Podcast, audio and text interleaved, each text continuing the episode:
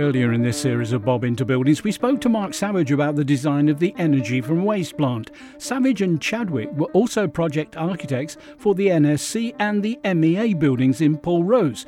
Did they tender for the MEA complex? I asked Mark. We were approached by the MEA um, to design their power station. They asked us to design the building from the start, and they asked us to, to start with a concept of um, uh, a building that was striking and giving something back to to Douglas because it is in a sort of urban environment and unusually for a power station and it's usually on the edge of industrial estate somewhere so that was our brief really and um, from then uh, the brief kind of developed um, in various different directions and we were asked if we would design a building that was transparent so you could see the engineering internally uh, and celebrate the engineering internally if you want. I think that was the phrase that was used.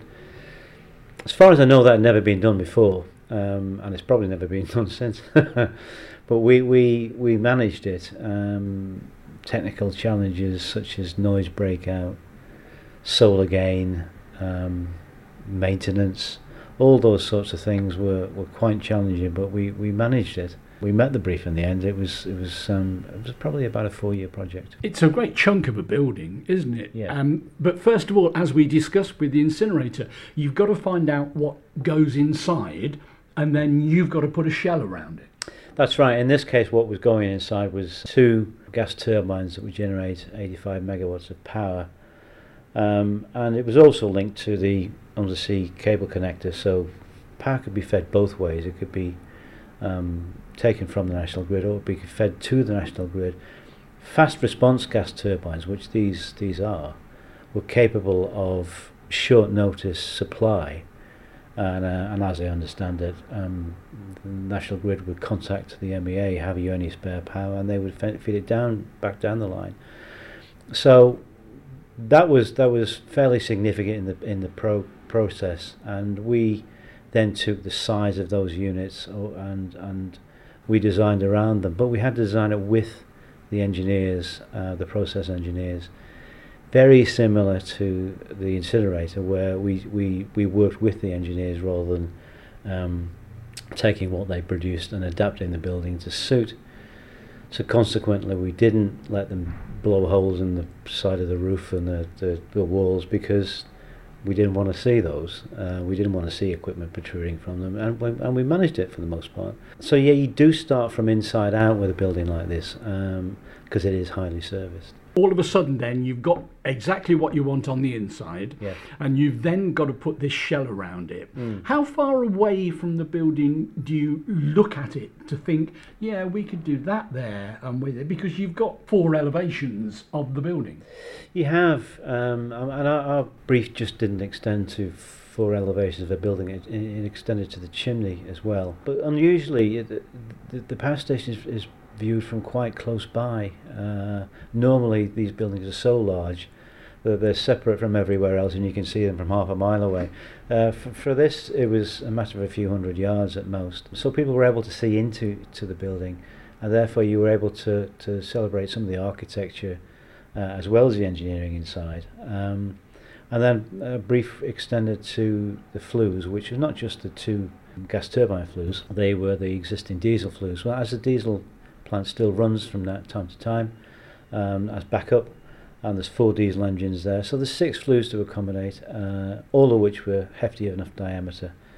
And how do you make that elegant? So we dispense with the original or the traditional slip form concrete um, solution and we surrounded the flues in a in a, a stainless steel mesh which then rose to a to a spire at the top which again as far as I'm aware has never been done before or since. That I was admiring it only yesterday when I went down the recycling plant. Yeah. It, it is a very attractive flue, isn't it? It is, um, and again quite technically challenging because what the MEA, as they were then, wanted to do was connect their new um, 85 megawatt power station to their existing control room, which was extended on the size of the diesel uh, station.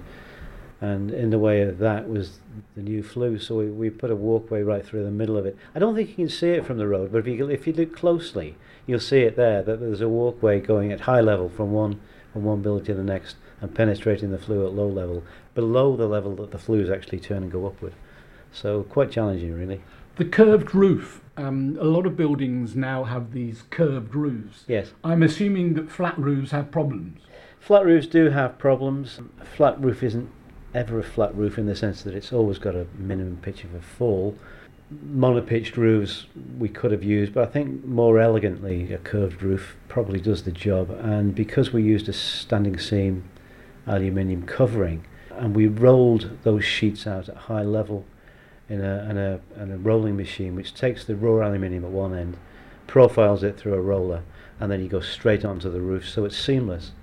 Um, and as it's seamless, it's it's uh, about as waterproof as you can possibly get. So that was quite a challenge too, and uh, that worked quite well. And then we have a, a, a, a monopitch going the other direction towards the uh, NSC end of the um, of the building, so the two complement each other quite nicely. But the brickies loved you because you gave them curved lines to work to as well. Yeah, they did. I remember it well. It, it was. Uh, it wasn't just curves. The, um, the the the external glazing is is sloped outwards to minimise solar gain. So there was a diminishing um, parapet between the bottom and the top of the building. And then, of course, the brickies had to work to a, a, a curved profile at the top. But nonetheless, if, I think it looks pretty well when you, when you drive past it now. It looks pretty crisp and sharp. Whose decision for brickwork, as compared with presumably render? Uh, it was the MEAs actually. It was they, their their existing um, station was brickwork. Uh, brickwork is a low maintenance material. The last thing we want to do is render something you had to paint and clean. Um, and brickwork is generally self-cleaning as long as you choose the right brick. Um, so it was maintenance as much as anything, but also appearance because it, it blended in with what was there already. And you got flush joints as well, so that Yeah. helps the cleaning It, as well. it, it does, yeah. yeah. So we come to the glass. Yes. You keep saying about zero heat. Presumably, this is to protect the people who work inside and to protect the machinery from the rays of the sun. It, it is the the machinery itself generates heat, uh, as you can imagine, uh, and and if we if we take that heat with what are pretty much 30 meter high glass walls at the highest point, and the solar gain from that would be unbearable inside. So you, you'd be generating electricity to cool something, which doesn't make any sense. So what we did was design the outer pane um, to slope outwards. The inner pane is vertical. There's there are maintenance platforms in between if you look closely, and um, the outward leaning pane stops solar gain because there's no direct sunlight penetration. The inner space between the two the two panes is actually ventilated naturally at bottom and top, so air is drawn in and then expelled at the top, which then keeps that space cool. So the whole thing has a cooling effect without it costing any money to generate cooling. What thickness of glass is it?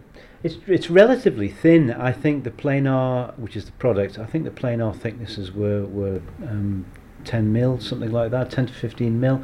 That because the, the whole thing is supported by rod rigging, um, which is a work of art in itself. The designers of that were, were, were needed a pat on the back because that that that needed an awful lot of detail. But it's constantly supporting the glazing on spiders um, at each glazing junction. Um, and as a result, your, glazing thickness can be kept reasonably reasonably thin. I'm assuming with the main chunk of glass sloping outwards, is it self-cleaning as well? Yes, it is. Yes, it is. So you haven't got a guy to go up there every week and No. clean the glass. No, uh, and if they do have to clean the glass, um, there, there are maintenance platforms inside, so the, the, they can do that relatively easily. It's a fairly easily maintainable building. And I'm assuming you drive by it on a regular basis. I understand from the people that visit my office that um, the taxi drivers have a bit of a route that takes you past the um, power station, past the NSC, and past the incinerator, and they point them out one by one. Um, as we've designed all three, we're, we're quite proud of that. So you were saying then to move on to the NSC building, Yes. which is once again a chunk of a building on the ground, Yes. and the elevation's quite complicated on that one. They are quite complicated. Again, they're curved roofs. Um, the most complicated elevation is the wet leisure um, end, which was phase one, whereby at that time we we couldn't design what's called a warm roof. We had to design um, a ventilated roof because um, warm roofs were at that stage not accepted by the industry. They are today. Um, so the steps in the roof, it's it's curving in two directions. It's got quite heavy roof lights in it. They've got upstands. The whole roof, the whole roof structure is and was very very complex to, to design. As as it moves through its phases, so the dry, uh, the atrium, the, the, the dry leisure, the, the main sports hall, and bowls hall and smaller sports hall, squash courts. The roofs get easier because they're, they're in easier construction and they're generally monopitches, uh, although albeit curved. Access appeared to have been a problem. A it, lot of steps. It, it, it is a problem uh, in the sense that where you want to access a public building such as that is on the first floor because all your changing and ancillary facilities tend to be on ground floor.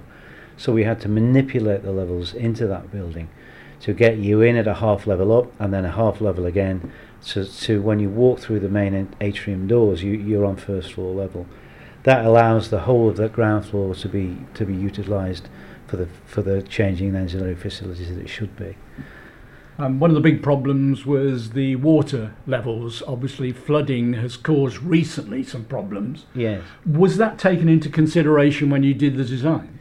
Uh, it was. There were there were flood barriers. We we didn't actually do the first phase because the first phase phase was was not the the building. It was the outdoor track and um, outdoor centre and they built uh, a flood level into that. But there were certain flood defences um, that were part of the NSC building development that, that are still there now. Again, the water levels were higher than expected. So what we've since had to do is built in some local flood protection to all the key openings so that if this ha- ever happens again, the building is fully protected. Mark from Savage and Chadwick talking about the MEA buildings and the NSC buildings, speaking now to Paul Bryson about the many facilities that are now available at the NSC.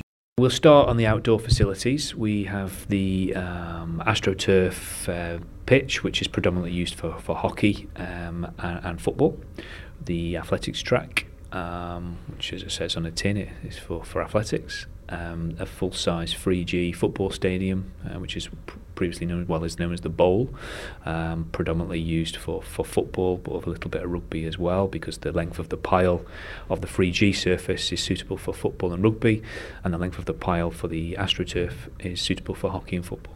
Do you still do the walk and talks? Yep, absolutely. Um, so that happens on a, on a Tuesday and a Friday here around the athletics track. Um, so yeah, as well as as the athletics sort of type training is the uh, health and well-being uh, for the old generation, which is a key part of our strategy, um, and that's now been going for about 19 years. Um, started at the NSC with a, a small group of three or four uh, people set up by my colleague uh, Gianni Epifani, and uh, he's done a marvellous job developing that. It's now an all island type uh, activity, so it happens in in Peel, Castletown, and Ramsey as well as the NSC.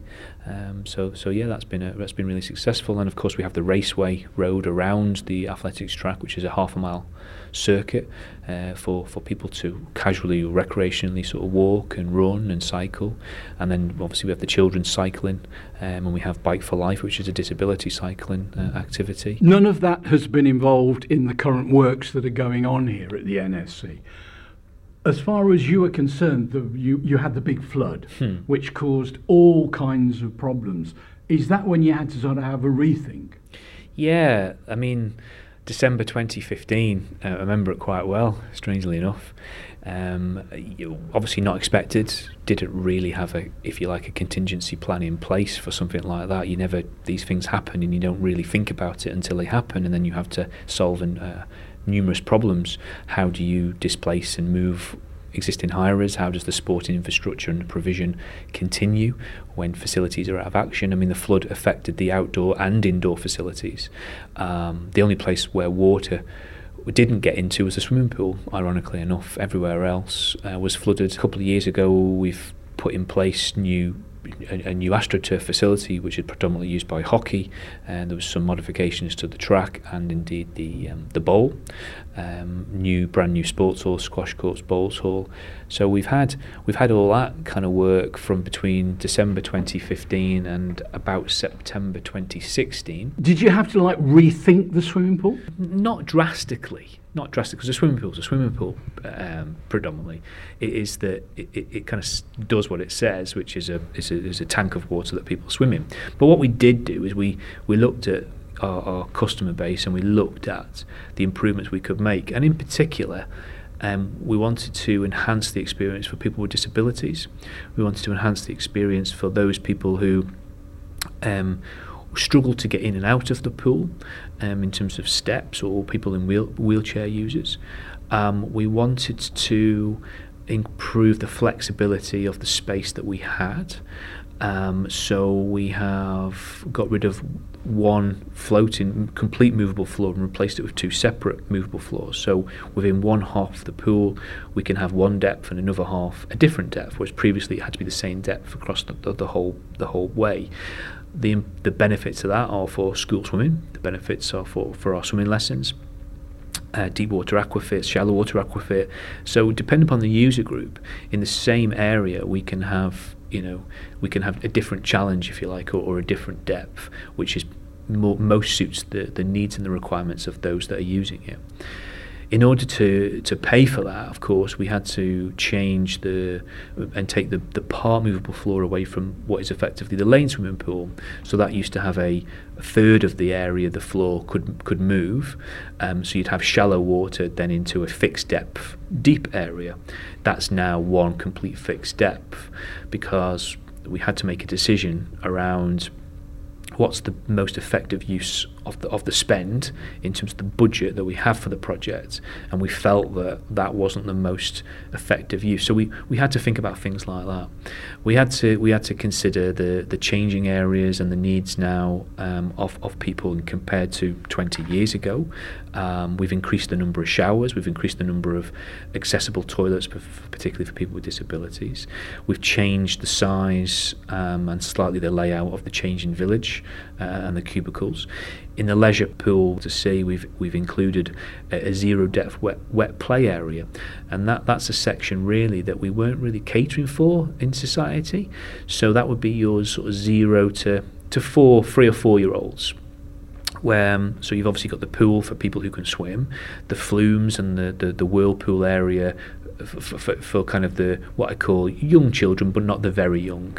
Um, so we weren't. We, you could argue we weren't catering for that for that very small child in terms of an entertainment experience in, in a pool. These are children who can't yet swim, can barely just walk. Um, but there's something exciting and innovative about tipping buckets and sprays and small little slides, and in, in an area that was pretty much redundant really. It was just little like a seating area that that was not really that well used. Um, and so we, we, we really looked at that and, and sort of said how can we better use that space? So so yes we've when we looked at you know the improvements we could make I think you know the, the outcome is we're very pleased with what we've got and indeed very pleased with what we're going to get.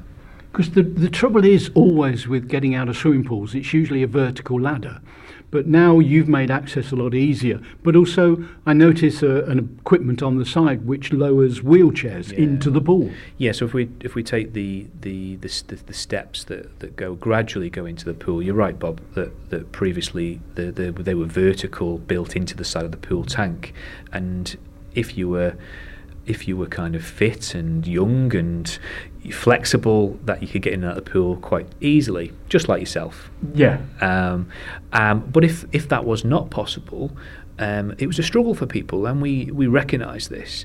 So we've got these movable um, stainless steel steps which will gradually go into the pool.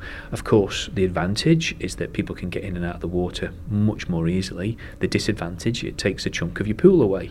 So there's always a compromise, and always there's always a we solve one problem, but we create another one somewhere else.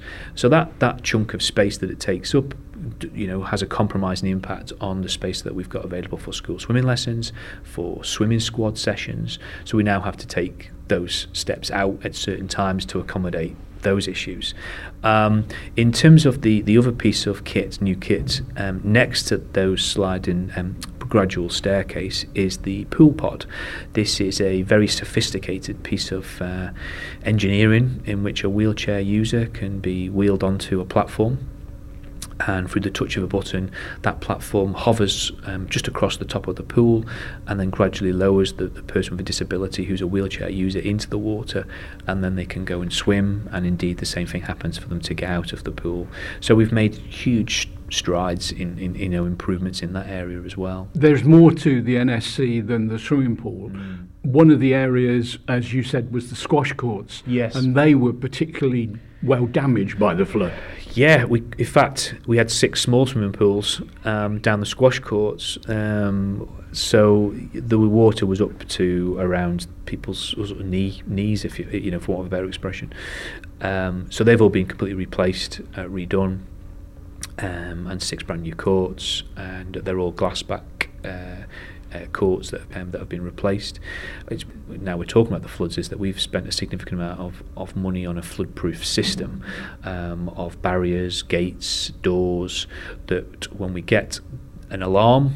Um, or we feel that there's there's the potential for a flood, that these barriers go into place, and it will kind of keeps the building waterproof, or certainly limits the huge amount of water that comes that comes into the building. Of course, um, we can't do much about the water table if it comes up through the floor, um, but we certainly can stop it coming through um, doorways uh, and entrances and exits. And you've got the health facility still on the ground floor? Yeah, we have the fitness zone, um, which is the gym upstairs and the spa, jacuzzi, and sauna downstairs, uh, well used. Um, we have a, a, a target group, if you like, of of that we don't compete with the private sector for those what I would call the, the, the fit gym you know the, the stereotypical gym user our target audience is those with poor health um, those who come through our referral programs, whether that be through um, physical or mental health, whether that come you know for people who need to lose weight, um, instead of perhaps taking medication, um, exercise is a better it's a better prescri- prescription. For, um, so yeah, I mean, and, and indeed the more elderly in society. Um, if you were to go into our gym, you would, I think, you'd see a cross section that you wouldn't normally perhaps see in one of the private gyms on the island, and and that's I think that's right. We, we shouldn't government shouldn't compete with the private sector. Their their target audience is is a is a, is a group that that they're working with, and, and that's their business, and that's not for us to, to interfere with or to compete against. Ours is to identify the gaps that and the provision that the, the private sector don't pick up. Indeed, that's kind of what we do. Are people noticing the differences? Um, in terms of the developments that have happened. Yeah, the, the recent. Oh, this is good, isn't it? This is brilliant. Um, I hope so. Um, I. You've got a big wall with customer feedback. Yeah, we. I normally only get to hear from people who are not happy um, or disillusioned or dissatisfied, and my job is to try and make them as happy as I can possibly make them and solve whatever problems that they have. And of course, you know, uh, our, one of our ethos or, or values, if you like, is that you know that we we, we, we provide as the best service as we possibly can and sadly um, not many people tell you the good things that you're doing particularly well or the or the, the, the nice bits but yeah we've had we've had some great feedback of course we have from from our regular hirers and users um, and that I think they recognise the the investment that the government has put into this facility. We are very lucky. I've always said every, most interviews that I that I do, we are very, very lucky on the Isle of Man that our that our government funds these facilities and these activities. If you went to many places throughout the United Kingdom, that would not be the case to the level and the standard that we've got here. We, we've got a facility that everyone who comes over from the UK, whether that you know be visitors, whether that be sports people, um, they always say to me, wow, you know, this is amazing. Sadly, some of our perhaps local residents haven't made that comparison because they haven't visited some sports centres and leisure centres in the UK, um, but we are we are we are very fortunate that that we've had a government that's seen the value uh, and invested, if you like, in the in the health and well-being of this generation and indeed future generations. Because you remove that provision or you don't have those facilities, participation goes down. Participation goes down. Its physical inactivity goes up. The likelihood is diabetes, type 2 by diabetes goes up. The likelihood is the onset of coronary heart disease goes up. Um, uh, you know, obesity, etc., etc. So we're more than I think just a sports centre where what I would call actual, you know, sport, competitive sport takes place. We are we are quite a bit more than that. The car park remains the same. The car park um, does remain the same. Um, we are making some improvements to the parking bays for disabled users out the front. Um, they will be bigger and there will be some improvements to the drop curbs and indeed the gradient for them to get into the building.